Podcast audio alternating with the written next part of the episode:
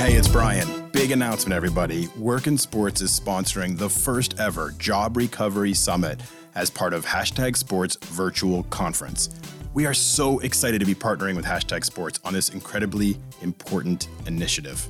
Get this registration is free. Yes, free. There is no excuse for you not to attend. I want you all there. I will be hosting multiple panels and I'm bringing together an all star group, some of your favorite podcast guests of all time. I've got confirmations from John Ferguson, VP of People and Culture from Monumental Sports and Entertainment, Callie Franklin, who, when I interviewed her, was the VP of Human Resources at NYCFC, but now she's moved to Overtime Elite. So we're going to have some really cool conversa- conversations there. Joan Lynch will be joining us, the Chief Content Officer from Working Nation. It's going to be amazing. The Job Recovery Summit takes place live June 17th, 12:30 to 3:30. And like I said, I've got more people coming. Those are just the confirmations I have so far. The entire lineup of events and sessions for the hashtag sports virtual conference, which is three days, looks amazing. But the most important part is that you attend the Job Recovery Summit. So get in for that. Register today at hashtag hashtagsports.com slash virtual. Or you can also go to the events tab at hashtagsports.com, click on the Job Recovery Summit, and register. And don't forget to mention you heard all about it on the Work in Sports podcast. All right, let's start the countdown. Five, four, three, two, one, zero, ignition, liftoff. Hey, everybody, I'm Brian Clapp, VP of Content and Engaged Learning at workinsports.com, and this is the Work in Sports Podcast. I know this may sound trite, but I seriously learn something from every interview I conduct for this show. It's true. When you keep yourself open to learning and understanding of your own need for improvement, you start to see the opportunities in everything. You start to see these chances to learn and improve everywhere, just if you're open to it. Now, I don't want to let the cat out of the bag, but today's guest, Shahbaz Khan, Director of Digital Content for the Minnesota Timberwolves and Lynx, really woke me up during this interview with his ideas. Now, full disclosure. I was piqued from the get go because if someone asked me what my dream job would be other than what I'm doing right at this very moment, it would probably be leading a digital content group for a pro sports team. So the fact that Shahbaz is doing that right now had me like kind of peaked from the get go. I'll be fully full disclosure there. Like this is something that really, really interests me and I think is a super cool career. But to get back on track, one thing I always listen for in all of my interviews is how someone got the gig they currently occupy, or frankly, any of their jobs throughout their career. How did they how did they cut through the noise? How did they go from 200 people applying for this job and they became the one? What did they do? Did they find out about the job on our site, workinsports.com, like Dan Kaufman from the New York Jets? Did they get it by referral and networking like Hannah Huesman from the Philadelphia Phillies? Did they have some other technique that got them noticed and just really stand out from the rest of the crowd? Like, what was it? What is that formula that people use to become the one? Well, Shahbaz shares a story coming up shortly. I'll let him tell you all the details, but he tells it about how he got his first job with the T Wolves. And it's so interesting to me that I have now cited it in multiple speaking engagements that I've been a part of. It's a Zoom world. I've been doing a lot of career focused panels, and this is one of those stories I just really like to tell now. I'm sharing Shahbaz's story. I'll summarize it quickly, and then you can listen to him get into all the details. But essentially, he wanted to work for the T Wolves as a social media associate. After graduating college, this is what he wanted to do. And he figured out a way to make himself come to life as a candidate he started a Twitter account and began doing the actual job of a social media associate for the T Wolves. Seriously, he started doing the job. He was able to sh- then show the T Wolves how he would operate if the position was actually his. His tone, his creativity, how he live tweet during a game, the way that he would share videos, what he would do. He created his own proof of concept. This is what I mean by what else can you do to stand out? When I talk and say that, and I say, what else can you do to stand out? What is that thing you can do? What is that extra 10% you can do? This is a prime example of that. I've said this before, and I'll say it again. it takes a lot of faith to hire someone. You are banking on their words and the paper they hand you celebrating themselves to confirm that they can do the job. You haven't, you haven't actually seen them do the job. You don't know that they're capable. I mean, you interview them and you hear them sell themselves, but you never really know how they will operate until you get them in your building. And that is daunting. There's a lot of faith and there's like a leap that you have to make when you hire someone. I have done this before where I have hired people that were incredible in the interview process. Their references were good, their resume was tight. And then in the job itself, they failed. What Shahbaz did was genius because it overcame the fear that employers have of hiring someone who can't really perform when the red light goes on. He showed that he could. He sh- gave them a window into his performance, and they liked it. If you can figure out this magic for yourself, if you can figure out how to show proof of concept and show you can do the job and help quell any fears an employer may have on making you their next hire, that is magic. And Shahbaz captured that in his process. I'm telling you, there's a lot more than just this story coming up. Shahbaz shares great stuff on creating digital content during this interview. So I'm going to shut up and let you listen.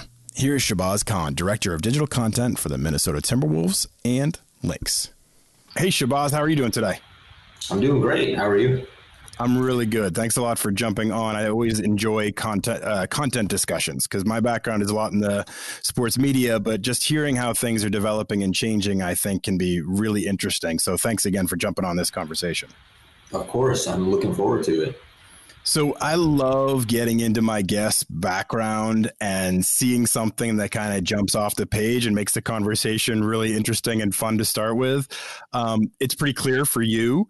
You started college studying electronics engineering, and that's quite a departure from where you are now in sp- sports social media content. So, what was your plan early on, and how did you eventually change and, and start focusing in the sports realm?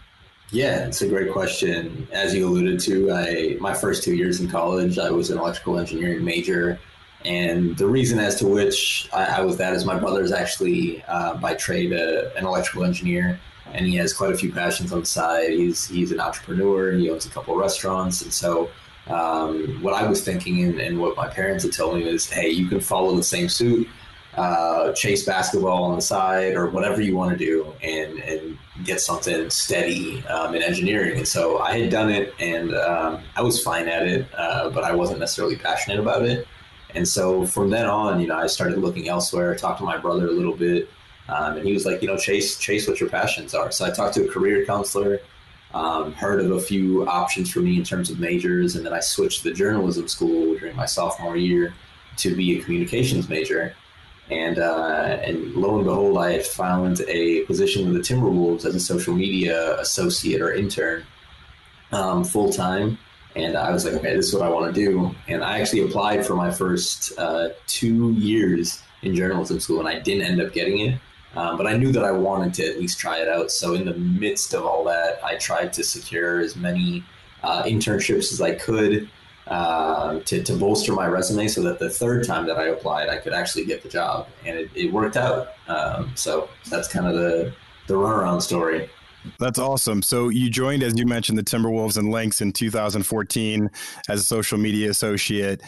What do you remember? Like, I remember to this day my interview process when I got my first job in sports. I remember like every last detail of it because I think there's some weird obsession there. But what do you remember as you look back at that interview process, your first job trying to get into sports, trying to break in. What was that moment like for you? Yeah, for me it was it was super rewarding. It was challenging for sure. I think it taught me a lot about uh, you know myself and, and, also how to deal and handle with um, some some no's in your life. And I, I don't want to say failure uh, because I learned from it. But you know, frankly, the first two years that I didn't get it, I didn't necessarily have a plan for myself. I didn't know what my career path was going to be. Um, but getting those no's the first two years, um, you know, it. I look back on it, it's probably the best thing that could have happened to me because it pushed me to go outside of sports and realize something sports is, what it means to me and, and what I wanted it to, to mean for me in terms of my career. and also getting some experience outside of sports um, was invaluable for me um, now that I'm in it, and I think helping grow quite a bit. But in terms of the interview process, um, I remember being very nervous. You know, I was a I was a senior in college, and I had gotten all these jobs for a chance at this interview, and uh, I, it was my third time interviewing for the job, so uh, it was now or never at that point, and uh, it was it was a little bit hectic but I remember wanting it so bad. And I did some out of the box things at the time, I think, to, to try to secure that job. Explain. What did you do that was out of the box? I want to hear this. yeah. Um, so it was starting out with the Minnesota Lynx. And um, one thing that I tended to do for my first two sports jobs is I created fake accounts um, that would mimic what I would be doing for the real accounts prior to me joining. So I live tweeted games uh, prior to, to actually being on the team and live tweeting games for real and kind of showed off what I could do um, on these accounts before joining. That's a really great idea. I like that. So, okay, they hire you. They they had interviewed you for three consecutive years. They were probably very used to seeing you, and were like, "All right, I think it's time to hire this guy." so you jump right in working with the NBA and WNBA on their social channels. But obviously they're not going to throw out like hey here's all the strategy and execution go. Like you're not going to have all that power and ability. So what did your role look like initially with them and how did it grow in that first year? Yeah great question. Um, you know surprisingly i was i was given quite a bit of leeway in terms of creativity to to learn and grow. And so starting out with the WNBA, um, as that season started, I remember covering media day off the bat, and, and really at the time, Snapchat was a big deal, Vine was a big deal. Um, not to say that Snapchat is not a big deal anymore, but for us, it's obviously lower on the totem pole now than it was at the time. Um, and, and, so, really, it was live content coverage. Um, you know, a lot of selfies for players. Um, and then understand, understanding strategy and, and how to grow some of these brands, specifically in the WNBA um, you know, in 2014, which was at a very different place than it is now, um, covering the games live. And, and so, you know, now we have products within both NBA and WNBA that are able to clip highlights in real time and you're able to, to get every highlight. But at the time, you had to edit the clips on Final Cut, download them from an email that you would get from it, um, edit them down for Vine so that they could loop on Twitter. Um, so it taught me a lot. You know, I, I had everything from video, no editing experience to, to quickly getting into that realm and, and trying to um, get things out very quickly. Um, and then I learned a lot about a lot of the platforms. I was in everything from Pinterest to Tumblr to Vine to Snapchat at the time. We had accounts on um, all of those. And so I, I got my first taste pretty quick. So did you feel like they trained you into the person that they wanted? Like they trained you on Final Cut and the different platforms, or did you have to kind of come in with some working knowledge of those those platforms and tools? Yeah, um, you the the way that I framed that experience was that it was very um, self learning oriented, and as long as you had the the general idea of, of the voice and the tone, which you know was talked about initially, um, from there it was when you're assigned to something, and for me it was covering games live um, from a Twitter perspective, or sometimes it was Snapchat. Um, you know that you go out and you do whatever it takes to to make that experience valuable and you know, it was again, it was relatively early in sports social, and, and, so I think I was kind of blessed to be in that position because now, you know, knowing I, I had interns uh, at my past stops for the past five years, um, that, that experience is very different now, and um, unfortunately, it's not as um, kind of thrown thrown into the fire, and I don't mean that in a bad way. It was truly beneficial to me, um, but I think there's a little bit more um, buttoned up approach, uh, and rightfully so from organizations' uh, standpoints. And uh, I, I, probably wouldn't have been able to do all this on the job had I joined right now. Um, it, it, would be a lot more self learning outside of work, where at that time it was in work. Uh, I was I was allocating my time to a little bit of both. I think it's fascinating how much things change, but how much they stay the same. Like my my first role in the sports industry was as a production assistant in the sports media, and my job was to watch games, cut highlights, and get them edited out to go on our broadcast at 11 o'clock, 10 o'clock, whatever it was. And really, there's not that much difference. So like we were watching a live game and cutting highlights, you were doing something very similar. It's just the real time being able to push it out immediately to an audience that's watching in, in a various way. It's it's just so interesting to me to see how technology has changed things, but the concepts tend to be relatively similar. Absolutely. 100%. Yeah. I love these stats on your LinkedIn profile. So I'm always telling people that they need to include as many data points as they can. From your first year with the Timberwolves on your LinkedIn profile, you say right in there, I increased the Timberwolves following on social platforms by 400,000 on Facebook, 95,000 on tr- Twitter, and 108,000 on in- Instagram. And I love using data points. It's like proof of concept right there. So good job. Uh, but let's get into the how. So in your first year, what was that approach? Your style your angles? How did you approach growing the audience and being interesting?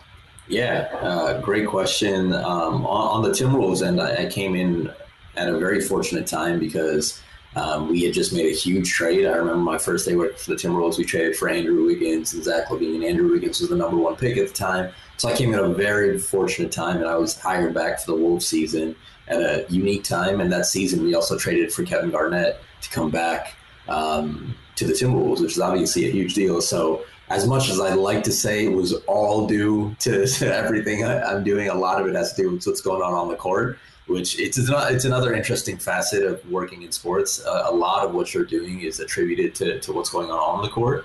But that being said, you know, in my time at both the Timberwolves and the Kings, um, I hadn't seen a playoff berth until 2018. I hadn't seen above a 30 win season until then. So what we were doing off the court in terms of social, the way that I like to frame it is it's outside of the court, we're the most public facing entity uh, for the organization. And so what we're doing from a content perspective, our tone and our voice um, is extremely important. In that first year, just because of the newness of everything and the players that we had, um, it was a lot more fun. It was a lot more young because our team was the youngest at the time in the league. Um, it was more about the future than the now. Um, so you know, we took a an out of the box approach for the voice and the tone that year, and, and for me, it was really having fun. Um, it was at the time where a lot of NBA teams early on were bickering with each other, and was at the the beginning of that. Um, and so, you know, we had won 16 games that year, but I, I tried to turn it on its head a little bit and. We, I remember we played Steph Curry one night and the Warriors, and he drained a half court shot, and I probably wouldn't have done this at another NBA team, but but here because we were focused on the future, I tweeted at him and said, "We get it, Steph. You can be MVP." Um, and and surprisingly enough, it it, it went on a uh, ESPN and it was on Sports Center, and I got an email from one of our basketball execs, and I was ex- I was expecting it was going to be okay. Well, you, got to call him now, but it was actually quite the opposite. It was like, okay, this was really funny uh, nice job. And you know that gave me a bunch of confidence to to roll with the that tone voice and um, continue down that path. And I think that attributed to a lot of it, in addition to having all these bright young stars and um, a fan favorite coming back. So I want to get into your time with the Kings, but I want to I want to get lean into what you were just talking about too, because I think that's part of the fun of social media and the way we are executing content nowadays.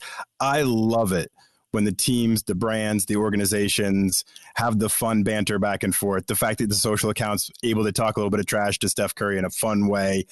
I love that stuff. It's hard to be funny too, though. It's hard to be entertaining. It's not an easy thing to accomplish. But is that the kind of fun little secret of the league? Is that the digital media teams on various uh, digital media groups or on different teams are you guys have your own little community. You guys kind of know each other. You kind of interact, and and there's some personality at play there. Is that part of the part of the gig? Yeah, absolutely. Um, I, I, think all of the NBA social folks, we, we all know each other. Um, and in my six years in the league, I've, I've been fortunate to have some really good friends in the league. My one of my best friends works for the Portland Trailblazers. Uh, we talk a lot offline. We have our private Facebook group. Um, and then we're constantly in communication with each other. You know, as we're on the road, 82 or 41 games a season, you get to see a lot of the same faces over and over. And so for me personally, whenever I do go on the road, um, you know, I try to reach out for our, to all of the other team social or, or, digital heads and get a tour of the office, have some lunch with them, catch up, um, talk shop. So uh, yeah, no, it's it's a great part of the NBA. Um, it's it's its own little fraternity. I love that. I think it's so much fun. I, I, love the social accounts that have a personality that aren't trying to be too buttoned up and understanding that this is still an entertainment world. Is that something that needs to be, I don't know, emphasized across the league? Is that we're entertaining? That's what we're doing here. And that's the most important thing to remember.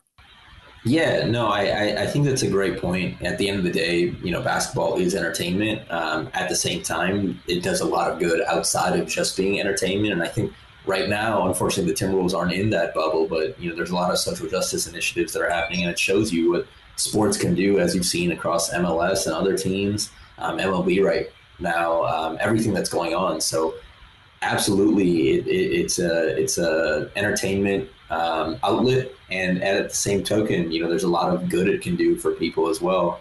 Um, and so you, you, hit on it earlier, but there, there's got to be a little bit of a balance. You don't want to go too far down the line in terms of um, you want to toe the line in terms of the voice and the tone that you're using and never go overboard. But you also have to realize, you know, the other side of it too is, is that it's a business as well. Um, and and there's also values that organizations stand for that you have to abide by in that tone and voice. So a lot of things to keep in mind. Yeah, I would think that would keep me up at night too, because unfortunately, we've seen some people in social that have gone too far, and it's ended up in them losing their jobs. And you're like, you could see it kind of coming, and you, and you have to know. You have to. I would think that would be an important part of your role, or anybody in social media, is to know where that line is. Yeah, absolutely. Um, we talk a lot about newspaper headlines. And what we mean by that is anytime, the way that I, I try to frame it with my teams and in my past is if there's any anything that's ever newspaper worthy that's not court related, uh, meaning what's happening on the court, it's coming from our social accounts, and it could be deemed good or bad. Just run it by, um, just so that we can we can have you know another set of eyes on it. We can run it up the flagpole if need be. Um, but but that really puts us in a place where we tend not to have too many of those instances. Um, and every once in a while, you know, frankly, it's it's good to have an instance which it, it's is is pushing the envelope or maybe gets you a little bit on the hot seat because it reminds you of, of how nimble you have to be with this stuff. Um, and then the next time you realize, okay, there's the line. We were very close to it. Let's not get there again. Yeah. The good news is nowadays everybody seems to have a short term memory and we move on quickly from things. But so let's talk, let's get back into your specific career. Um, often people have to move on from an organization in order to move up and get new roles and responsibilities. After a year with the Timberwolves, you left and went to the Kings. You've made some references to that. Um, is that why you jumped? Was that you just wanted to take on a new challenge and, and have some more responsibilities in your role? Um, no, actually. So uh, the way that the associate roles work, which still exists at the Timberwolves and Lynx, is you have one season either at the WNBA or you know if you're uh, brought back, you have both the WNBA and the NBA season to stick on, um, and then after that, that's essentially the end of your tenure unless you get moved into a full time role.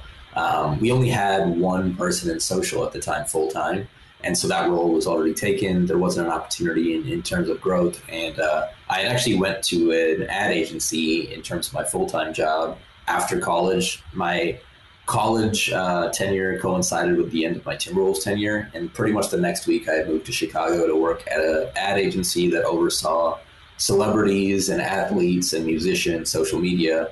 Um, and I got tired of it very quickly. It wasn't the same as sports, um, so I quit my that full time job three months in without having anything lined up.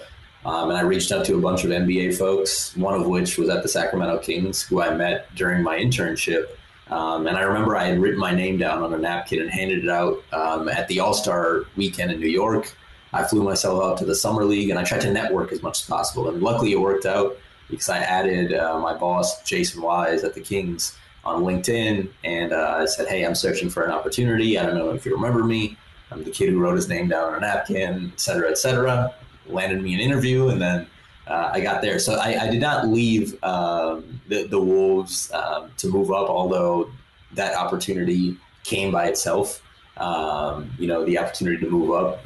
And uh, from there, you know, I, I, tried to grow as much as possible and network again within the league as much as possible because you never know when those opportunities can hit you.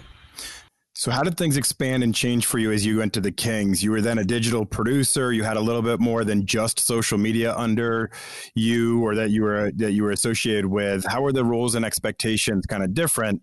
as you went to the Kings experience?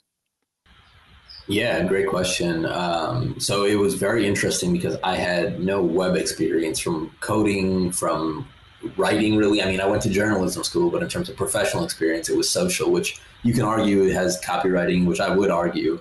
Um, and there is a writing component to it, but formally writing for a website um, and, and, being an editor of some sorts, um, that's a completely different perspective. So when I went to the Kings, it was digital producer, as you alluded to, and it was representing all of our social platforms and our web platforms. So I was really producing day to day content for all of our Kings platforms and all of our web platforms. Um, so writing every day for the website, what's going on on the court, and then also producing on the social side. And then we were opening up a new arena um, in Sacramento that year as well. So it was starting to manage um, and produce uh, content for the new account for the arena itself. Wow. So teams and organizations tend to have different styles, different approaches, different best practices or corporate voice. Did the Kings and Timberwolves present that kind of a challenge for you? Were they different approaches to content? Yeah, um, you know, frankly, I was a little scared when I first made the move because I was born and raised a Timberwolves fan, and I remember talking to my family, and I'm like, I don't know if I can do this because I've never rooted for another NBA team, let alone, you know, being the tone and voice for uh, another NBA team, which I was frankly a little bit afraid of. But when I went to Sacramento and I got to understand the culture there, and and now um, you know they've been granted an MLS team in, in 2023. But you know, at the time, for for so many years, Sacramento's only professional sports team was the Kings, and so the fan bases are very different there. The the expectations are very different there, um, and, and what we were able to do on the social side is also very different. And the way that I had taken it, I, I think we leaned in a lot more in Sacramento to that fun persona um, than I did in Minnesota because, frankly, there was a lot of parallels between the Timberwolves and the Kings. You know, we were both um, number one and two in terms of losing seasons consecutively um, and not making the playoffs consecutively. And so, what we needed to do from an outside of the box perspective, I remember my first preseason game, we were playing the Lakers, and um, I was controlling the King social, and I asked my boss, um, you know, there was we talked about tone and voice, but I wanted to take a risk, and it was a preseason game, and so I was like, hey, how about we tweet and we call the Lakers the Acres, and wait till someone calls us out when they realize the whole game we're calling them the Acres, um, because someone's inevitably inevitably going to ask, why are you not calling them the Lakers? And I was like, okay, we'll respond and say we're going to give them the L. That's why. Um, and a- after that, it really set off ablaze um, and, and, you know uh, talked to my boss a lot. And that was kind of the persona that we had taken for the first two years that i was there is really playing into having fun with other teams and taking shots at other teams. And and frankly um, you know it was encouraged. And i think you know one of the things that i was judged upon eh, when i when i moved along in my career with the kings was how many national headlines we could get for social specific things that we did. And so that was really a challenge for me. Um, and it was something that I took pride in is having fun on that realm and being considered the funniest NBA Twitter account. Like that was something I take pride in, but it was, it's very different than now and where I was at the Kings um, in terms of the approaches that, that I use and that the team uses. I love the long setup too, like waiting for somebody to take the bait and using the lake the acres over and over. I mean, that's great. Like the patience to wait for the playoff. I mean, the the, the payoff is just. I love that. okay, so after the Kings, you jump back with the Timberwolves, and you're now the senior manager of. Well, you were the senior manager of digital content. So previous time you were the Timberwolves and Lynx, all social media. Now, again, you're taking what you've learned from the Kings, you're expanding upon that. What's the role like now with the with the T Wolves? Is it even broader?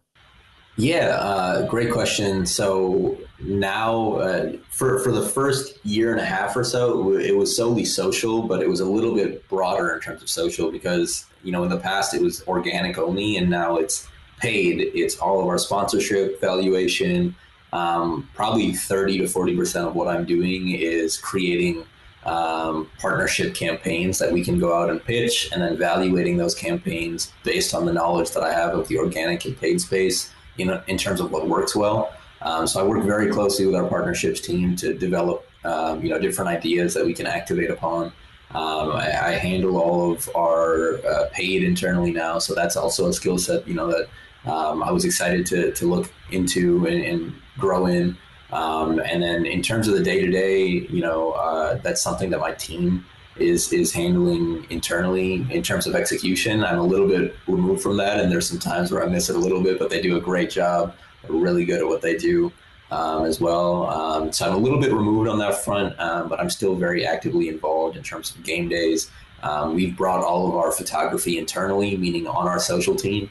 Um, so between myself and the three members of, of the team, uh, social, um, you know, we're responsible for all the photography that get that ends up in uh, players' DMs or text messages, and then our Instagram feed, our Instagram stories, you know, our, our social platforms. Um, and then all the day to day again in terms of, of that is executed by the rest of my team. So it's a it's a it's a interesting mix between paid, between sponsorships, between strategy and execution, tone and voice, um, and then you know developing new ideas and campaigns, whether it be for activation from sponsorships or new mediums, as you know, TikTok, uh, the the meteor uh, rise of TikTok, um, which actually coincidentally, I remember I was at the Kings and uh, it was Musical.ly, and we had created a Musical.ly account. And at the time, I was like, "This is the stupidest app I could ever think of." But we were still doing stuff for it, and I never thought it would be this thing. Um, and and now, you know, I'm a lot of what I'm doing is talking about TikTok strategy and what we can do differently on that front. So it's there's never a dull day for sure. Yeah, I think that's got to be a difficult part of it is that you're always being bombarded with some new platform and some new idea and vetting whether it's worth it or not. Like that has to be a, a pretty big challenge in it all. So one thing I wanted to uh, lean into a little bit there was you know the further you get in your career the the further away you get from that individual contributor role where you're the one actually tweeting or the one actually watching the game and you take on all those extra responsibilities like you were talking about. I mean managing people is a big change or setting strategy or partnership back you know accounts and strategies that way.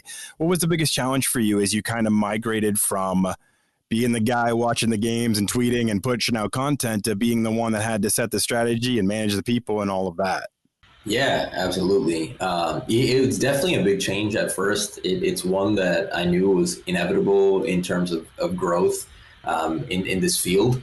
And, and, so I was looking forward to it. But I, I think the biggest change for me was one, um, understanding and, and, trying to continue to, to help uh, facilitate others' growth in different realms. Because the thing about social is the way that I would tweet is is even if it's the same tone and voice and strategy that we're using, it's different than the way somebody else would do it. And so it's not so much, hey, you got to do it this way, but it's trying to guide others in, in, terms of here's the, the strategy that we have in place, here's the ideas that we've discussed.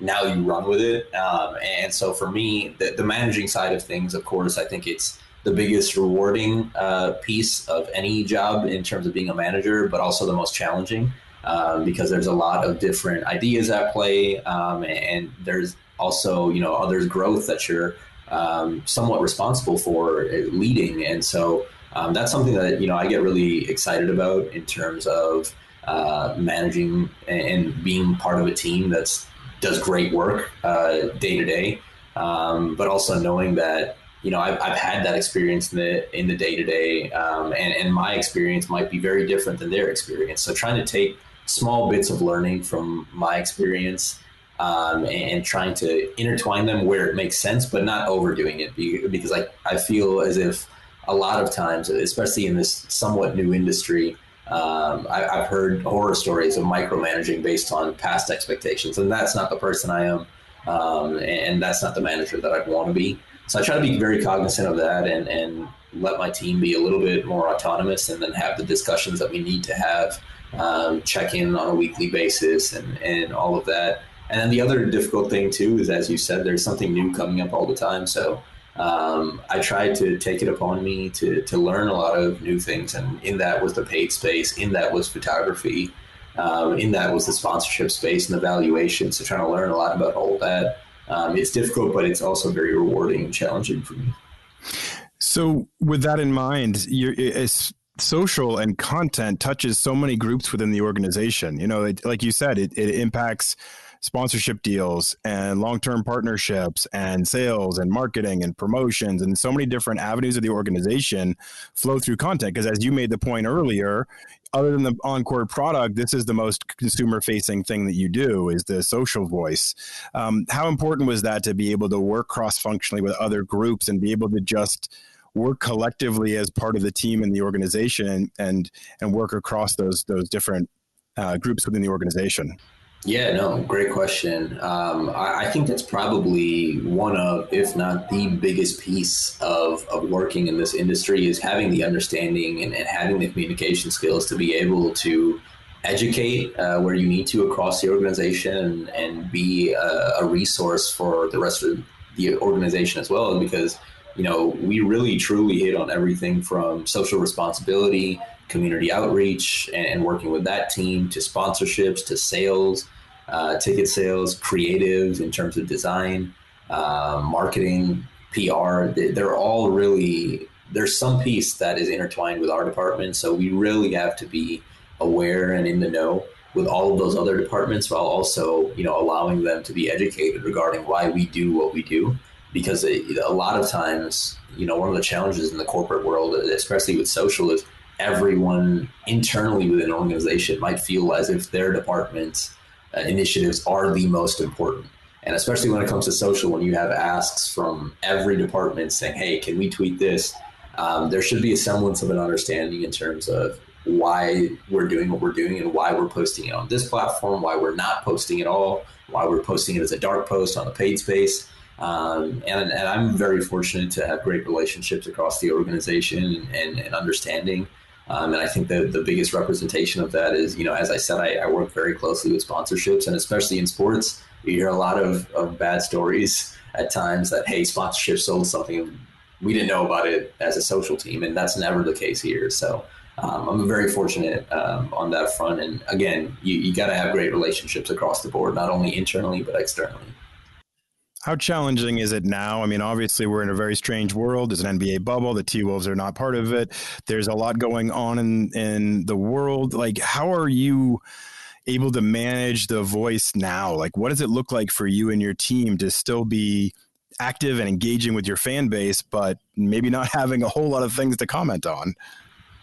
Yeah, yeah, definitely. Um, so, you know, we also oversee the, the Minnesota Lynx, our WNBA's team, teams uh, social. We also have an e-gaming team, uh, the T Wolves Gaming, and, and, of course, you know, um, with everything going on, not only across the country but specifically in our hometown in, in Minneapolis, we we had to ensure that we were being um, very strategic about what we were doing, and, and really what we landed on is unless we're doing something to add to the conversation and truly make a change, let's not do anything um, from a social standpoint until we feel confident that what we're doing is actually going to drive change or, or make a difference. And so, from our players attending some of the, the protests and the rallies here to what we were doing as an organization, which was uh, you know uber important and you know made me feel proud to be part of the organization. Um, we wanted to to not make it so much uh, social driven as it was organizational driven, and and come off as valuable as it came across from the organization, uh, if you know what I mean by that. Um, it, it, can't be one department thinks this and then this is what we're all doing. It, it's this is truly what we believe in, and we're going to show it by actions rather than words on a tweet or a picture on Instagram. Um, so that's the approach we've taken, and, and in terms of nowadays. Uh, what we're doing, I, I don't think much has changed in terms of strategy because really how we try to approach social is we don't want to post unless there is something valuable worth posting. Of course, there's some nuances here and there where you have to post where something's not necessarily uh, over overly engaging. But for the most part, we try to abide by that. And, and, unless we're posting something that we feel will either entertain people, inform people, um, or provide you know people as an outlet for, we try not to do uh, too much in terms of frequency and cadence of posting until we feel confident about one of those pillars. It makes sense. I mean, you guys are definitely in the epicenter of a lot of the things happening in our world right now. And to be able to be strategic and thoughtful about your voice and the power of your voice, too, uh, it seems like it would be inspiring to be a part of that and to see how your organization comes together and has a unified voice. And then just you know being able to not be focused on just quantity and pushing stuff out, but also having a quality a lens on quality. So I'm very curious too. Over your six years in sports digital content, how have the players' attitudes, without getting into any specifics, but how have the players' attitudes towards social media and digital content changed? Do they have a different perspective on it all? Are they more open to it or anything of that nature? Yeah, you know what I've seen, especially with the, the younger players that have come in in the rookie classes over the years, is is gradually. I, there was never not buy-in, but now more than ever, and you can see, you know, by what's happening in the bubble with Matisse, uh, Matisse with the 76ers, creating the vlogs and, and, all that. They're really understanding the, the value of it. And, it, and I, I think the next frontier in terms of sports content, uh, and uh, quite a few players are ahead of the curve on this. But it will really be players, um, you know, utilizing and, and, hiring their own content personnel to, to handle their channels because they understand uh, now more than ever the the value that these tools add for them. Um, and, and so really for me now, um, in terms of what I've seen in terms of changes, there's rarely a time in which a, a player's ever asking why should I do this, right? They, they know off the bat how valuable it is to the organization, how valuable it is to their brand and, and their social personality, and what it means for them in the future. Um, and you know, I, I, think evidence of that comes in the sense that you know, two years ago, uh, prior to, to me coming here, um, we we didn't necessarily have a, a, ton of communication between our players and our social team, and now. Um, after every game, we're, we're texting uh, or sending, you know, a message over to players with the photos they're in open communication with us, like, hey, I have a event tomorrow here. Can you guys cover this? Um, so it's very one to one in terms of their understanding, and um, they actually have a lot of questions as well. So a lot of times they might have a question on their own uh, profiles or, or on their one of their platforms in terms of, hey, can you help me promote this, or how can I grow in this? Which has been great to see for us because it's another facet to our job that um, you know it's not listed on the responsibilities, but it's a cool part um, of the job for sure yeah, to be DMing pictures of the players to them and being having that one on one. I mean, that's that's pretty cool. I think a lot of people are jealous. I would imagine too that this is only going to increase from here because with the college athletes getting the ability to monetize their name, image, and likeness starting in 2021, I mean, they're going to start creating their own brands while they're in college. So when they come to the NBA, it's going to be just very natural to them, and you guys are going to hit the ground running with them, I'd imagine. Yeah, one hundred percent. Um, you know, I, will I'll speak personally on the on the team. Karl-Anthony Towns, D'Angelo Russell, both of those uh, players have content creators with them, and I, I, work very closely with the content creators. I work closely, um, you know, with the players um, whenever that uh, whenever they have personnel from a content perspective, and we're constantly messaging each other like, "Hey, I got this shot. Do you mind sending me this?" Um, or, or, sometimes a player might ask, "Hey, I, I, need this for Instagram. Can you send me this?" Um, so they're, they're, they have a huge understanding uh, of it, and it, it's great to have two players that are that are superstars that re- really understand what we're doing and what we're trying to do. Shahbaz, I can't thank you enough. This has been really, really insightful. We'll finish up with this. Um, for somebody, for you, when you were first breaking into this world of sports social media and digital content, like you said, there was a lot of skills that you learned once you got in the building and got the job. For somebody starting out now, that challenge may be a little bit different. What would you advise somebody that wants to get where you are or break in with a team? What kind of skills should they be learning? What type of things should they be focusing on to make them the best possible talent out there?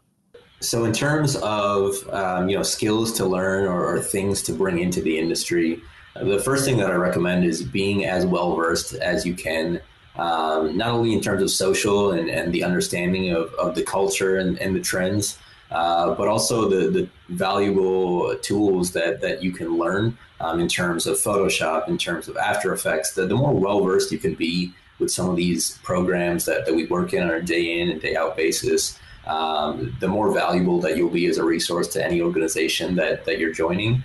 And, and, then, you know, from the interview process, frankly, sports are one of the hardest industries to break in because everyone wants that job. And, and so I, I, think taking an out of the box approach, um, and not to say that you got to do the same thing that the person before you did or, that I did, because everyone's journey is very different.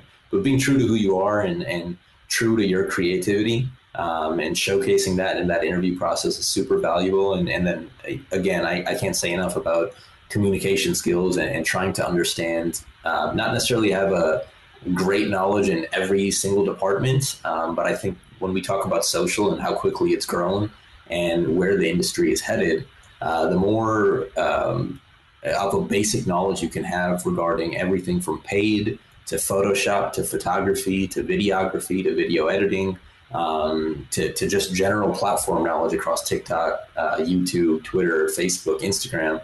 You're, you're going to be a very well versed tool if you're able to have some working knowledge in all of those pieces and you, you combine that um, with a creative approach to your interview. Um, you know, I, am excited to see there's so many great content creators right now that have just broken into the industry or, doing so. Um, and you see it all the time on Twitter and Instagram.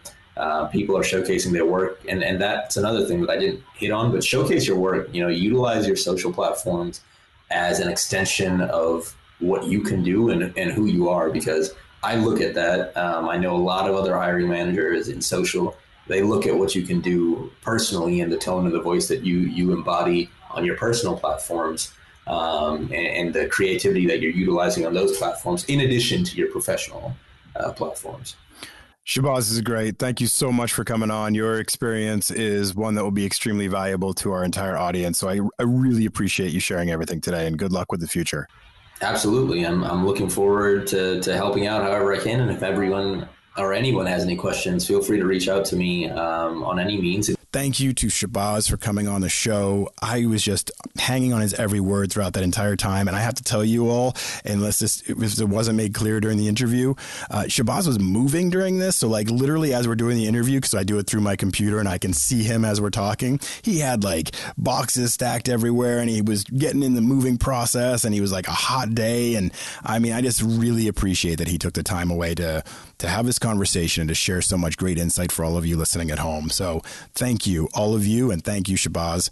Uh, please rate and review wherever you listen to this podcast. Please subscribe so you can keep up on all of our content and become part of our community through our private Facebook group. You can go to Facebook and search for the Work in Sports Podcast. Join that community. There's about 2,000 people right now who are networking and helping each other through advice in their sports career. Uh, we're trying to build as many communities as we can so that we can share content and help out everyone trying to get their career going or advance in their sports career. It's a unique time, so wear your mask and join our social communities and be part of this podcast. So thank you for listening, and I'll talk to you all soon.